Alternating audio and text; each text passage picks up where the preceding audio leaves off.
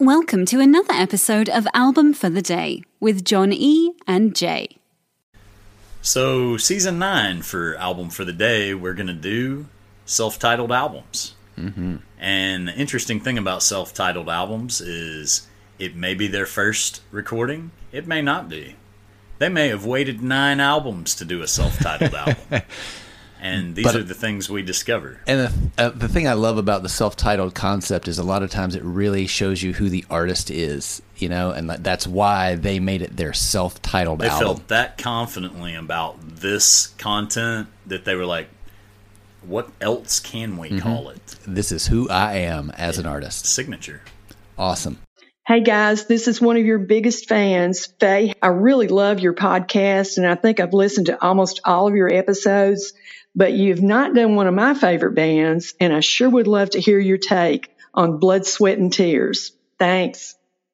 Well, we appreciate that, Faye, and we have just a great choice for that. Uh, Blood, Sweat, and Tears self titled album is today's album for the day on 2 22 22. A lot of twos. Lot of twos. Interestingly enough, this is Blood, Sweat, and Tears album number 2 Um, recorded October 7th through 22nd of 1968 and released December 11th of 1968. It was recorded in CBS studios in New York City using a 16 track recording facility, which was not the norm at the time. Uh, being a large group, that was probably a smart call. Yeah, right.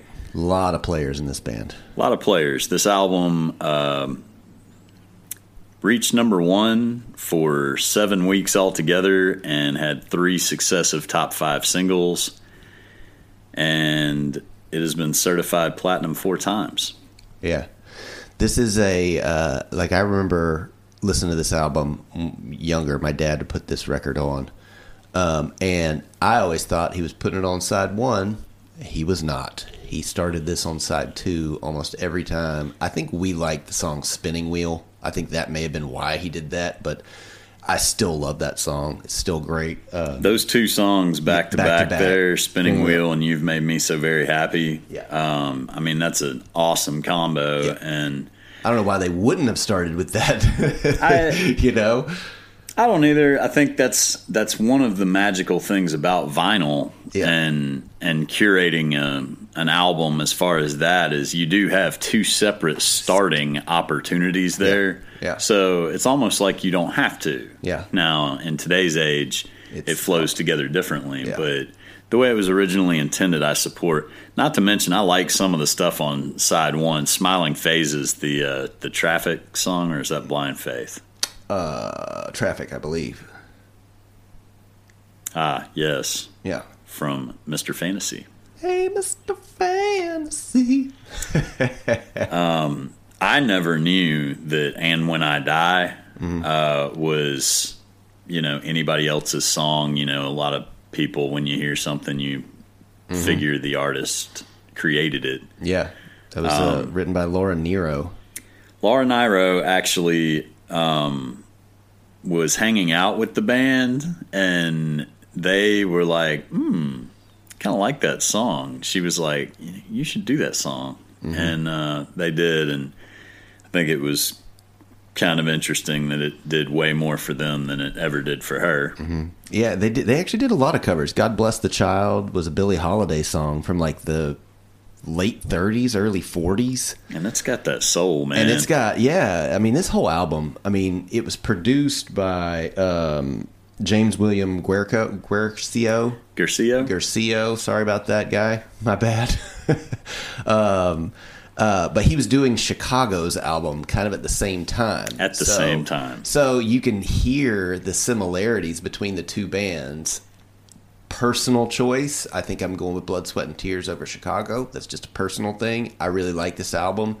Um, I think it has a lot. I think that that I think he had a lot of bleed over in between the two bands. I think that it from a from a completely um, amateur perspective, Mm-hmm. um, which I don't think either one of us have at this point. Um, I think that it would be very difficult in a lot of ways to differentiate between those two albums Mm.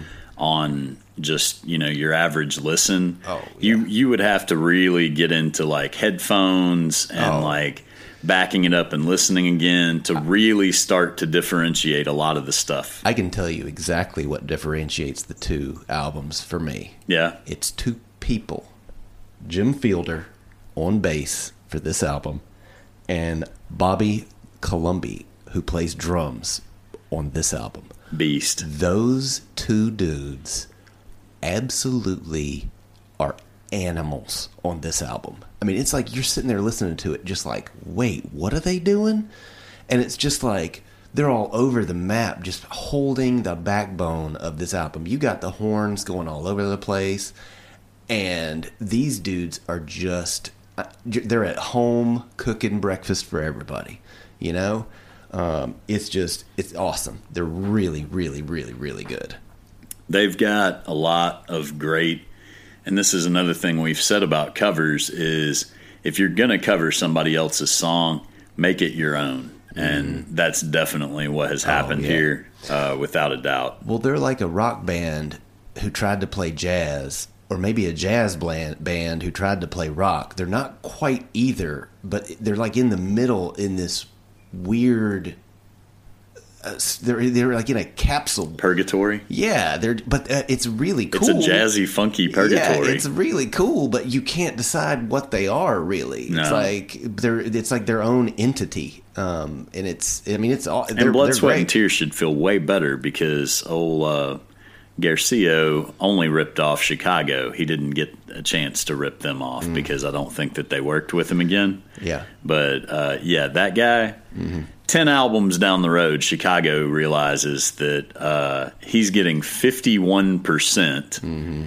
And their eight members are splitting 49. Yeah, he's whatever. Speaking of It's other special, ripoffs, special guy. speaking of other ripoffs, let's talk about the Grammy Awards. So, Blood, Sweat, and Tears was nominated for album for the album of the Album year, of the year. album of the year Grammy Award in 1970, along with Johnny Cash at San Quentin, Crosby, Stills, and Nash, self-titled, The Age of Aquarius from the Fifth Dimension, and Abbey, Abbey. Road by the Beatles.